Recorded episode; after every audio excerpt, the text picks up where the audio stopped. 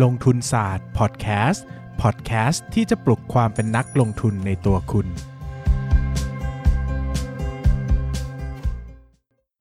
สวัสดีครับ ยินดีต้อนรับเข้าสู่รายการลงทุนศาสตร์พอดแคสต์รายการที่จะชวนทุกคนพัฒนาความรู้ด้านการเงินและการลงทุนไปด้วยกัน อย่าลืมนะครับว่าตอนนี้ลงทุนศาสตร์มี Money Lecture เรียนหนึ่งครั้งใช้ทั้งชีวิต วางขายอยู่ตามร้านหนังสือทั่วไปนะครับ B2S ใน i n c 1 คิโนคุนิยะนะครับรวมไปถึงช่องทางออนไลน์ต่างๆ ก็เข้าไปอุดหนุนกันได้นะฮะวันนี้นะครับวันนี้ก็มาพูดคุยกับประสบการณ์การลงทุนที่หุ้นดับนะฮะหุ้นขาดทุนนะฮะซึ่งวันนี้ก็เป็นหุ้นเป็นตัวนี้เป็นครั้งแรก ไม่เคยพูดที่ไหนนะ ถ้าจำไม่ผิดนะครับ ไม่เคยหรอกจำถูกนี่แหละนะฮะก็คือเป็นหุ้นต่างประเทศนะครับ แล้วก็จริง ๆ ก็ขาดทุนประมาณหนึ่งนะประมาณหนึ่งแล้วก็ ตั้งคำถามว่าเฮ้ยถ้ามาพูดเนี่ยตัวนี้มันมีประเด็นอะไรนะครับ ซึ่งเออมันมีประเด็นจริง ๆ ว่ะนะครับมันมีประเด็นจริง ๆ ว่ะคือเราชอบมันมีประเด็นจริง ๆ ที่รู้สึกว่าเราจะพูดเรื่องหุ้นนี้ได้นะครับหุ้นที่ผมจะพูดถึงเนี่ยก็คือหุ้น GME นะครับหรือว่า GameStop Corporation นะฮะซึ่งผมเชื่อมั่นว่า คนที่ฟังอยู่เนี่ยไม่น่าจะมีใครรู้จักนะครับ เพราะว่าหุ้น GME เป็นหุ้นที่เล็กมากนะครับแล้วก็เป็นหุ้นที่ไม่ค่อยผมยังไม่เคย ได้ยินนักลงทุนไทยคนใดในประเทศพูดถึงหุ้น GME เลยนะครับ GME เนี่ยเป็นหุ้นที่ list อยู่ในตลาด NYSE นะครับ NYSE นะฮะ New York Stock Exchange นะครับ เป็นหุ้นกลุ่มค้าปลีกนะครับ เป็นกลุ่มค้าปลีก แหมพูดถึงค้าปลีกต่างประเทศเนอะคนก็รู้จักแบบอ่า Home Depot นะครับ หรือว่า Walmart Costco อาลีบาบาแอมะซอนใช่ไหมเอ่ออะไรกันที่ดังๆที่ต่างประเทศ Dollar Dollar Tree อะไรอย่างเงี้ยนะครับ แต่พอเป็น GME เนี่ยผมเชื่อมันว่าไม่มีใครรู้จักหรอกครับ เพราะว่ามันเป็นหุ้นที่เล็กมาก แล้วก็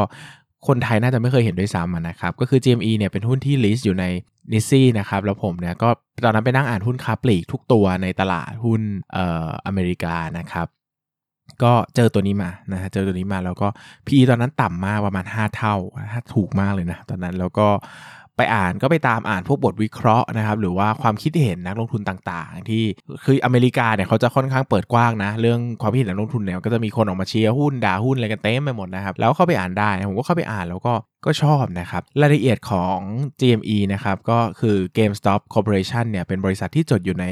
ตลาดหุ้น NYSE นะครับของประเทศสหรัฐอเมริกา บริษัทเนี่ยทำธุรกิจค้าปลีก เกมนะขายเกมนะครับผ่านหลากหลายช่องทางนะครับพวกขายตั้งแต่ซอฟต์แวร์วิดีโอเกมนะครับฮาร์ดแวร์วิดีโอเกมอุปกรณ์เสริมต่างๆนะครับนึกภาพร้านร้านขายเกมตามแบบแต่ก่อนจะสะพานเหล็กใช่ไหมหรือว่าร้านขายเกมที่จะอยู่ในห้างอะไรเงี้ยนะครับที่เดี๋ยวนี้ก็หายากมากนะมันไม่ค่อยมีใคร ก็จะเป็นพวกขายสินค้าก็จะเป็น PlayStation นะครับ Nintendo Switch อ่าพวกเนี้ยเนาะ Nintendo DS ซึ่งเดี๋ยวนี้จะเลิกผลิตไปแล้วนะครับ ผมก็ คือผมเป็นคนที่เล่นเกมนะ พูดอย่างนี้แล้วก็รู้สึกว่า เออมันน่าจะมีไซซิ่งหนึ่งแหละ เนื่องจาก GME เนี่ยเป็นหุ้นที่ใหญ่มากนะครับ แล้วก็หมายถึงว่าในตลาดตลาดเกมมาใหญ่มาก แต่ในตลาดหุ้นเนี่ยคือเล็กมากนะครับเขาก็เป็นผู้นำในระดับหนึ่งนะ คือ GME เนี่ยมีช่องทางออนไลน์และออฟไลน์นะครับ ตอนที่ผมเริ่มดูอะตอนนั้นอะมีหน้าร้านอยู่ 7,535 ล้านค้านะ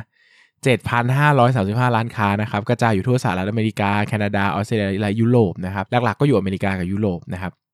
ก็แบรนด์ของเขาก็จะเป็น GameStop นะครับ EB Game แล้วก็ Micromania นะฮะ ก็จะเน้นเขาก็จะขายพวกสินค้าแบบเอ่อพวกเกม เครื่องเกมคอนโซลต่างๆ วิดีโอเกมอะไรประมาณนี้นะครับ คราวนี้นะครับก็ก็มีความสนใจนะครับ มีความสนใจเพราะว่าผมรู้สึกว่า เออมัน มันก็น่าจะมี sizing ตลาดอยู่ระดับหนึ่งนะ หมายถึงว่ามันก็หดตัวแหละก็ยอมรับว่าเดี๋ยวนี้คนก็เล่นเกมที่เป็นเครื่องพวกนี้น้อยลงเนาะก็จะไปเน้นเล่นเล่นเกมแบบ stream นะครับเล่นแบบ ออนไลน์นะครับ เล่นหรือเล่นเกมในมือถือ พวกนี้ก็จะก็ยังมีแนวโน้มที่ดีอยู่นะเดี๋ยวนี้คนก็ไปแบบ e e สปอร์ตที่เล่นกันในคอม แต่พอเป็นเกมที่เป็นพวกเกมเครื่องนะฮะคืออย่างเกมในคอม หรือว่าเกมในมือถือเนี่ยมันชัดเจนมากว่าเขาซื้อซอฟต์แวร์ตรงกับบริษัทได้ใช่ไหมเขาส่วนใหญ่เขาก็ซื้อออนไลน์กันนะครับแต่เวลาเล่น PlayStation หรือเล่น Nintendo Switch Nintendo DS เนี่ยตลาดแผ่นเกมอะมันยังอยู่ได้นะครับถึงแม้ว่าเราจะสามารถซื้อซื้อเกมเนี่ย ออนไลน์ได้เหมือนกันนะครับ แต่มันก็มีความไม่นิยมบางอย่างอยู่ เนื่องจากแผ่นพวกนี้ถ้าเราซื้อมาเล่นที่เป็นแผ่นนะ แล้วเราเบื่อเราเลิกมันขายต่อมือ 2 ได้นะครับ แต่ถ้าเราซื้อเป็นซอฟต์แวร์มันขายไม่ได้นะครับ มันก็จะไอ้พวกแผ่นพวกนี้ก็ยังมีคนซื้ออยู่ระดับหนึ่งผมก็เล่นเกมผมก็ซื้อนะนะครับก็เลยคิดว่าเออ ก็มีความน่าสนใจเนอะ ก็ปี 2015 เนี่ยนะครับกำไรอยู่ที่ประมาณ 400 ล้านเหรียญนนะครับ 2016 ประมาณ 400 ล้านเหรียญนนะครับ ปี 2017 เนี่ยกำไรประมาณ 350 ล้านเหรียญนนะฮะแล้วก็โห ผมก็รู้สึกว่าคุณมันตกแบบตกแรงมากนะ ตกมันตกเยอะมาก ตกแรงมากนะครับ ผมก็รู้สึกว่าเออแบบ เออเออเออหรือว่ามัน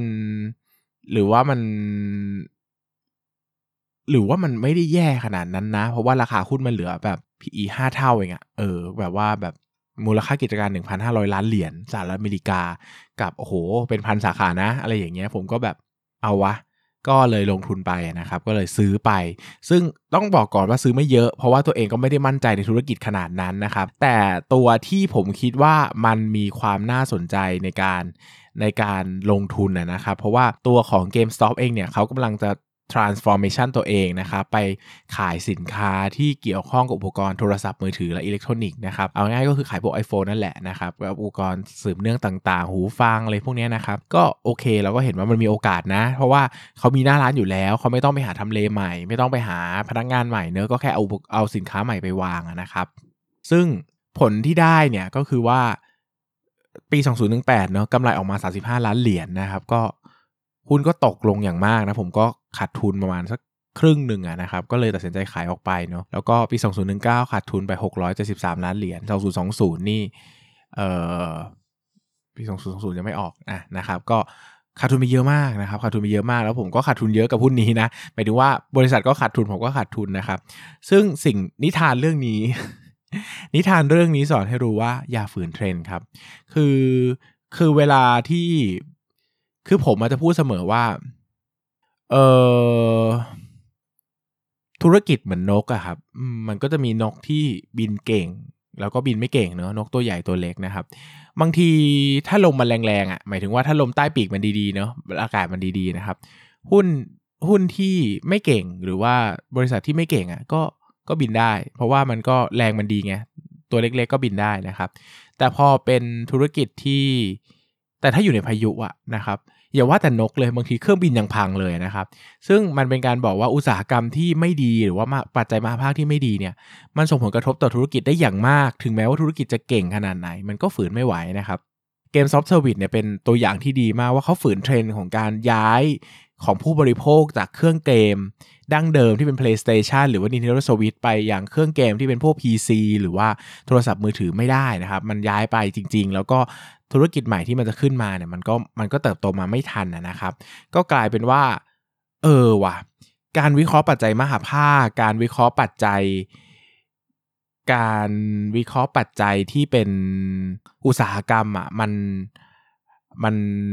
สำคัญมากนะสำหรับการลงทุนอะไรอย่างเงี้ยนะครับ แล้วก็อย่าพยายามไปฝืนเลยนะสำหรับผมผมก็จะพูดไปแบบว่าอย่าอย่าอย่าพยายามไปฝืนเทรนเลย มันจะถูกแค่ไหนอะ่ะแต่มันเหนื่อยนะ มันมีโอกาสพลาดสูงมากเลือกธุรกิจที่อยู่ในอุตสาหกรรมที่ดีดีกว่า อยู่ในปัจจัยมหาภาคที่ดีดีกว่า แล้วมันจะมันจะโอเคอะ่ะ มันจะพอได้ได้สำหรับผมเนอะมันก็มันจะเหนื่อยน้อยกว่าจะลุ้นน้อยกว่านะครับ ซึ่งหุ้น GameStop เนี่ยก็เป็นหุ้นที่ทุกครั้งที่มีคนมาปรึกษาเรื่องว่าแบบโอ้มีหุ้นตัวนู้นตัวนี้นะ แบบถูกมากเลย แต่อยู่ในอุตสาหกรรมที่ดูจะฝืนเทรนเนี่ยผมก็จะคิดหุ้นนี้ลอยมาเสมอว่าเออแบบมันยากอะ่ะมันยากจริง ๆ นะครับ แล้วก็ผมก็จะไม่ค่อยยุ่งเท่าไหร่นะก็เป็นเพนเป็นแผลแผลชั้นชั้นดีที่สอนผมนะครับว่า เออ ระมัดระวังกับหุ้นกลุ่มนี้ดีกว่านะครับอะ ตอบคำถามครับ มีเวลาเหลืออีกนิดหน่อยนะฮะหุ้นเด้งของโนเบสส่วนใหญ่จะได้เด้งต้องถือนานประมาณกี่เดือนกี่ปีคะ ก็แล้วแต่นะครับ บางตัวก็ตัวที่เร็วที่สุดนี้ถือแบบ 10 วันเองอะสิวันก็เด้งแล้วนะครับ แต่บางตัวก็เป็นปีเนาะสองสามปีก็เด้งก็มีครับ ถ้าคุณเบสเขียนหนังสือเกี่ยวกับ financial projection อาจจะเป็นเล่มแรกในประเทศไทย และมีคุณค่าสำหรับมือใหม่ทุกๆคนก็ได้นะครับมีคนอ่านไม่เยอะหรอกผมว่า financial projection อะ มันคือควรจะทำ financial projection อะมันต้องจริงจังในการลงทุนมากระดับหนึ่งเลยนะ แล้วคนที่จะจริงจังระดับนั้นนะมันจะมีสักกี่คนล่ะ ใช่ไหมทำมาสักร้อยเล่มจะขายหมดหรือเปล่ายังไม่รู้เลยนะครับ มันก็ถ้าพูดในเชิงการตลาดมันก็ยากนะครับเออเมื่อวานหนังสือเมื่อวานซื้อทางออนไลน์ได้ไหมครับ ซื้อได้ครับ เอ่อถ้าเป็นมนุษย์ซึมเศร้ากับเรื่องเล่าสีขาวดำเนี่ยสั่งทางเพจได้เลยนะครับไปที่โพสต์ปักหมุดของเพจมีรายละเอียดอยู่นะครับก็สั่งใส่แบบฟอร์มได้เลยผมเช็คยอดทุกวันแล้วก็ส่งของทุกวันนะครับถ้าเป็น Money Lecture เนี่ยเข้าเว็บนายอินทร์ได้เลยครับเขามีขายอยู่มีลดราคาด้วยเนาะนะครับเราอุดหนุนหนังสือ Financial Protection กับมูลค่าอยู่ก็พยายามจะทำเนาะแต่ก็ผมพยายามจะเขียนหนังสือเรียงตามลำดับเรื่องนะไล่ตามความยากไปดังนั้นเนี่ยเรื่องยากๆก็รอรอรอนานนะฮะเรื่องง่าย ๆจะมาก่อน ถ้าหาก PE โดนใช้ PE band นะครับ มาคูณกับ EPS ไหมผมไม่ใช้ PE band เลยผมไม่ชอบ ผมก็คิดมาเลยผมจะเอา PE เท่าไหร่นะครับ ดังนั้นเนี่ยผมชอบคิดมากกว่า ผมไม่ค่อยเชื่อเลยในอดีตเท่าไหร่ผมก็เชื่อตัวเองเนี่ยแหละครับนะฮะนายปั้นเงินอายุเท่าไหร่ครับอ่านายปั้นเงินอายุเท่าไหร่ครับนายปั้นเงินอายุเท่าไหร่นะเดี๋ยวขอขอคิดก่อนเอ่อผมสามสิบปั้นน่าจะสักยี่สิบเก้าไม่ประมาณยี่สิบเก้ายี่แปดนั่นแหละคือเด็กกว่าผมประมาณปีหนึ่งครับก็ก็ก็ไม่ได้เด็กกว่ามากนะครับ แต่มันผมเรียกเรียก ให้ผมบังคับให้มันเรียกผมว่าพี่ครับจะได้ข่มมันได้ ถ้าเราเป็นเพื่อนกันมันก็เราก็ข่มมันไม่ได้ไงเนอะเราก็ข่มมันนะฮะเราเป็นคนเลวนะครับอุดหนุนหนังสือแล้วนะครับ ดีมากๆ ยังเป็นมือใหม่อยู่อยากสอบถามว่า PE ปัจจุบันควรอยู่ที่เท่าไหร่ครับ ก็เดี๋ยวอีกสักสองอาทิตย์นะเราจะน่าเราน่าจะได้คุยเรื่อง PE กันทั้งทั้งทั้งเทปเลยนะครับ อยากให้พี่รีวิว Money Lecture ที่พี่เขียนเป็นคลิปนึงเลยอะครับอืมขอตัดสินใจก่อนนะ เพราะว่ารีวิวหนังสือตัวเองมันดูอวยอะเออ มันดูแบบ อืม มันดูแบบอวดหรออะไรเงี้ยนะครับ ก็แต่ก็อยากทำเหมือนกันเนอะเผื่อคนประกอบการตัดสินใจนะครับ คุยฟังเคยฟังลงทุนศาสตร์บอกว่าช่วงนี้หุ้นผลิตน่าสนใจลงทุนจำนวนมากใช่ตัวนี้ไหมนะ สภาพคล่องหรือเปล่าไม่แน่ใจไม่ใช่ครับ ตอบได้ว่าไม่ใช่ครับ ไม่ไม่คนถามที่ TF มาม่าเนอะผมไม่ได้ผมไม่ได้ซื้อ TF มาม่านะครับอะคำถามสุดท้ายครับ ผมย้อนกลับไปฟังแขกรับเชิญ ช่วงคุณหน่องคุณเคนคุณหน่องคุณหน่องรู้สึกว่าคอนเทนต์แบบนี้ดีมาก ๆ เอามาตัดรสชาติกับเลคเชอร์และการวิเคราะห์หุ้นครับพี่เบฟเป็นไปได้ไหมว่าจะมีแขกท่านอื่น ๆ ในหลาย ๆ วิชาชีพเช่นแพทย์ทันตแพทย์ที่ลงทุนด้วยนะครับ ถ้าลงทุนเก่ง ๆ ก็จะดีขึ้นไปอีกผมรู้หรือเปล่า หรือวิศวะนักธุรกิจ bla จริง ๆ ก็อยากเชิญนะครับ แต่ก็ต้องพูดอย่างนี้ว่าการเชิญแขกรับเชิญเนี่ยมันค่อนข้างจะยากมากสำหรับผมนะครับเพราะว่าผมมาทำงานอยู่ที่ต่างจังหวัดเนาะจันทร์ถึง อาทิตย์ถึงพฤหัสนะครับ แล้วเข้ากรุงเทพแค่สุกกับเสาร์ถ้าเชิญแขกรับเชิญอะ มันจะนัดวันยากมากนะครับ เพราะมันก็จะรบกวนเขาเนอะคือมันผมไม่ได้ว่างแบบว่างมากขนาดนั้นนะครับ แล้วก็เวลามาอัดออนไลน์กันบางทีมันคุณภาพมันไม่ดีพอ แล้วมันก็คุยกันลำบากนะครับ ก็อยู่ในช่วงที่ตัดสินใจอยู่เหมือนกันเนอะเพราะว่าคิดว่าอีกไม่นานวันนี้เลคเชอร์ก็จะจบแล้ว เพราะว่ามันก็ดำเนินมา 70-80%แล้วนะครับ ถ้าผ่านไปก็อาจจะเอาช่วงช่วงช่วงนี้กลับมาก็ได้นะครับ ก็เดี๋ยวขอเนี้ยตัดสินใจก่อนเพราะว่าตอนนี้เนื้อหาช่วงต่างๆ มันเยอะมากแล้ว แล้วมันก็กลายเป็นว่าเนื้อหาลงทุนธรรมดามันก็จะลดไปนะครับ ก็พยายามจะปรับสัดส่วนให้มันน่าสนใจแล้วกันนะครับสำหรับวันนี้ก็ขอบคุณทุกคนมากนะครับ แล้วก็โอกาสหน้าเจอกันใหม่ก็คือพรุ่งนี้นั่นเอง สวัสดีครับ อย่าลืมกดติดตามลงทุนศาสตร์ในช่องทาง podcast player ที่คุณใช้ แล้วกลับมาปลุกความเป็นนักลงทุนกันใหม่ในลงทุนศาสตร์พอดแคสต์